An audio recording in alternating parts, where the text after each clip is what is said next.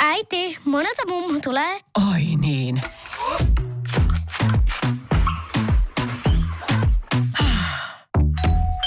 Helpolla puhdasta. Luonnollisesti. Kiilto. Aito koti vetää puoleensa. Ja nyt puhelimessa on toimittaja yrittäjä Sanna Kiiski. Hyvää huomenta. Hyvää huomenta. Ja hyvää vappua. Miten sä aiot muuten vappua viettää? Leipomalla muukkeja lasten kanssa ainakin. Se on semmoinen perinne. O, eli perinne, ettei ole ihan tämmönen, tämän poikkeuskevään aikana tuoma tämmöinen uusi taito. Ei, ei siis, ja äh, ikävä kyllä siis mun äiti aikanaan paistoi aina munkkeja, mutta me asuttiin omakotitalossa ja hän paistoi niitä ulkona. Äh, niin se, se oli niin kuin, se rasvan haju nimittäin on siinä kaikista ikävin, kun niitä tekee täällä sisällä. Niin tota. Mutta joo, se on hauskaa puuhaa ja kerran vuodessa täytyy pitää pitää perinteitä yllä. Ilman muuta, kyllä. Mutta syy, jonka takia sulle nyt sitten näin vappuna soittelen, on se, että olet kirjoittanut kirjan, Tinder-päiväkirjan. Kyllä, Miksi sä halusit kirjoittaa tämmöisen kirjan?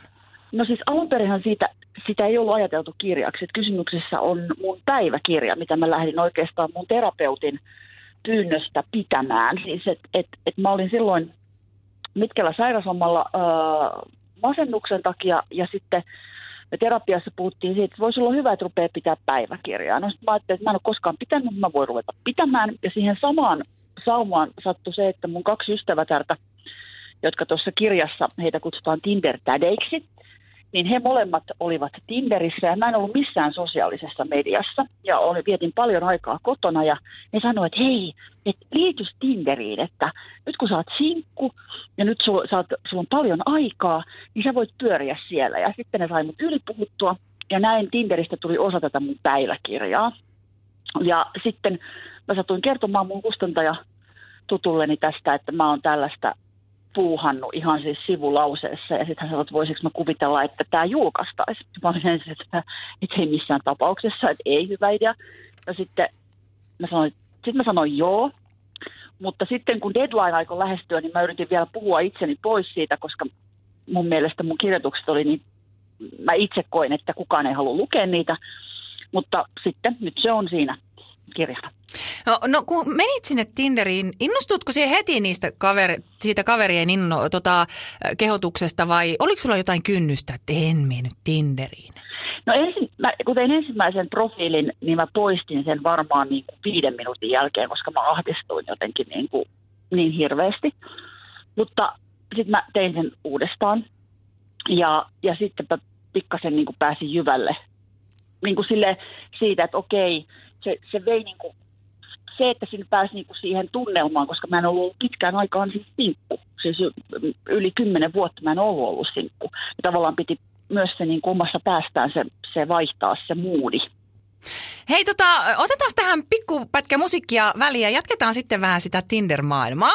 Radio Nostalgia. Nostalgia. Puhelimessa on siis äh, Sanna Kiiski, toimittaja, yrittäjä ja kirjoittanut Tinder-päiväkirjan. Ja äh, kaikki lähti siis siitä, että kun itse menit Tinderiin ja aloit pitämään sitä päiväkirjaa, nyt se on sitten julkaistu.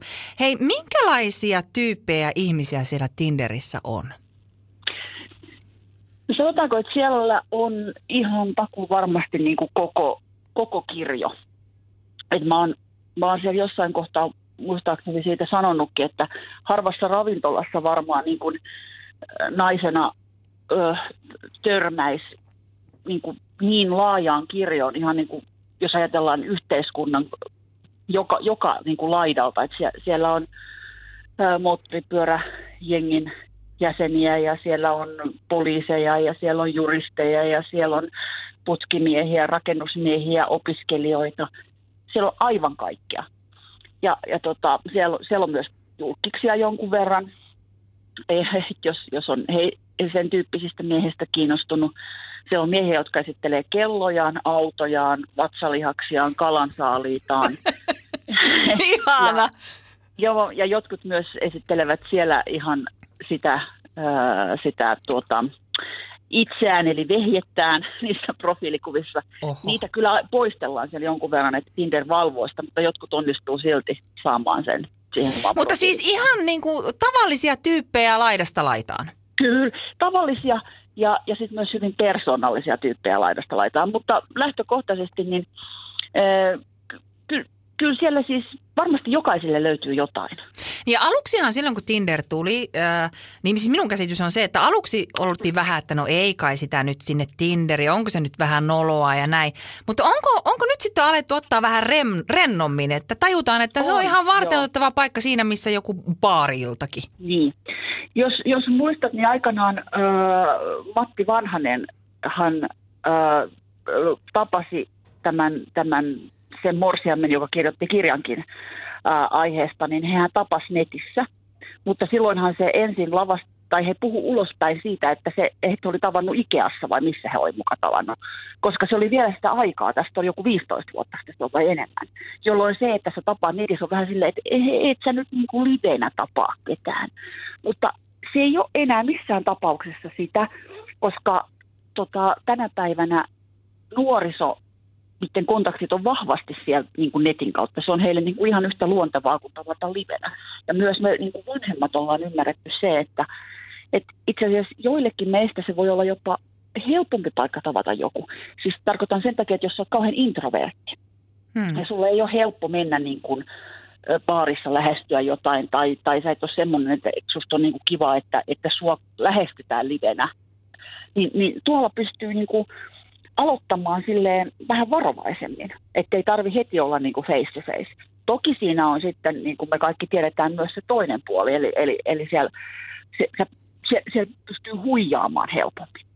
Mutta jos me lähdetään siitä olettamuksesta, että, että me ihmiset olemme hyviä ja meillä on hyvät tarkoitusperät, niin, niin, niin tota, siellä on paljon myös hyvää juuri siinä, että pystyy tavallaan olemaan vähän, niin kuin tiedätkö, enemmän niin kuin ottaa rauhallisemmin. Mm, niin ja kyllähän sitä, jos baarissakin jonkun ihmisen kanssa alkaa rupatella, niin kyllähän se siinäkin saattaa sitten kertoa ummet ja lammet, mikä ei todellisuudessa pidäkään paikkansa.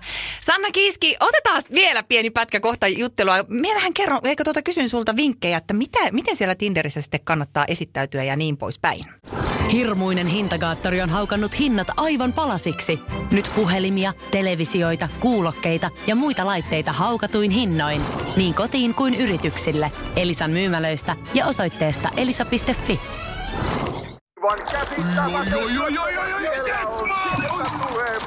No, äkkiäkös tän voi erätauolla? Tule sellaisena kuin olet, sellaiseen kotiin kuin se on. Kiilto. Aito koti vetää puoleensa. Yes. Radio Nostalgia. Tinder-päiväkirjan kirjoittaja, toimittaja yrittäjä Sanna Kiiski mulla siis nyt puhelinhaastattelussa. No niin Sanna, vinkit siihen, että kun menee sinne Tinderiin, niin mitä pitää ottaa huomioon? Vaikkapa kuvien osalta tai sitten sen osalta, mitä siellä kertoo, mitä viestittelee no. ja niin poispäin.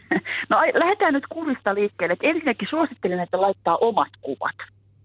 Tämä on ihan semmoinen, että mä oon ollut sellaisilla treffeillä, mihin tuli mies, joka ei muistuttanut että kuvia ollenkaan. No ei muistuttanut, koska ne oli hänen veljensä kuvat. Okei. Okay. Ja tämä on mulle edelleen niin kuin mysteeri, että niin. mikä saa ihmiset toimimaan niin, koska siitä nyt jää kiinni jossain. Nimenomaan, niin eikö se niin kuin pointti on kuitenkin, että jossakin vaiheessa tavataan? no näin on. Niin. Ja vielä hän rohkeasti halusi heti tavata, ja sitten hän tulee ja sitten hän ihan aidosti myöntää, että joo, on hänen veljen kuvat, että naiset on niin tykännyt niistä veljen kuvista. No mie, mie veikkaan, että se ei sitten ihan hirveän pitkälle johtanut se homma. ei. Joo. olkoon tämä nyt ensimmäinen opetus meille kaikille. Laitetaan omat kuvat. Mm-hmm. Ja mielellään myös tuoreet kuvat, koska me, tässä kirjassakin tulee esiin yksi semmoinen kaveri, joka käytti intiaikaisia kuvia, ja tämä herra on nyt semmoinen 45 plus. Mm. Niin siinä on tapahtunut pieni muutos. Mm. Ja mä en sano, onko se niin kuin parempaa vai huonompaa, mutta lähtökohtaisesti en mäkään nyt laittaisi niin kuin 25 vuotta vanhoja kuvia sinne. Että on, on sen, sen verran kuitenkin itsekin silmä sanoo. Ja sitten kannattaa mun mielestä, tai mä oon toimin ainakin, niin mulla on siinä profiilissa oli silloin ihan selvästi, että mulla on kolme lasta. Että et tuo sen esiin, koska se lapsiasia on itse asiassa niin kuin monellekin semmoinen – että varsinkin jos, jos sulla ei ole lapsia ja, ja sä et niin kuin edes halua lapsia ja se lapsiperhemaailma on semmoinen, mikä ei sua niin kuin lähtökohtaisesti kiinnosta. Ja se, että sä lähdet sitten niin kuin pykäämään parisuhdetta ihmisen kanssa, jolla on lapsia vielä kolme kappaletta, niin se on musta ihan niin kuin reilua siihen heti niin kuin avoimesti kertoa tämä Mm, mm. juttu. Ja sitten moni kertoo siellä omista kiinnostuksen kohteistaan, se on myös hyvä asia, koska jos esimerkiksi kiinnostuksen kohteet ei kohtaa yhtään, niin vaikka sanotaan, että vastakohdat niin kuin vetävät puoleensa, niin me, me kaikki tiedetään sillä, varsinkin tällä elämänkokemuksella, kun on jo yli 40, niin jossakin kohtaa se arjessa rupeaa hiertämään. Jos tiedät, että se toinen haluaa olla koko ajan shoppailemassa ja baareissa ja toinen haluaisi esimerkiksi olla metsässä retkeilemässä ja, ja metsästämässä, niin siinä voi tiedätkö, tulla semmoinen, että jos ei ole, niin kuin ei ole mitään, tämä oli nyt ehkä vähän kärjistetty esimerkki, mutta jos ei ole mitään niin kuin yhteistä, Yhteistä. Mm. niin, niin sitten jossakin kohtaa se kemiakin, niin kuin se, se ei jaksa kannatella enää.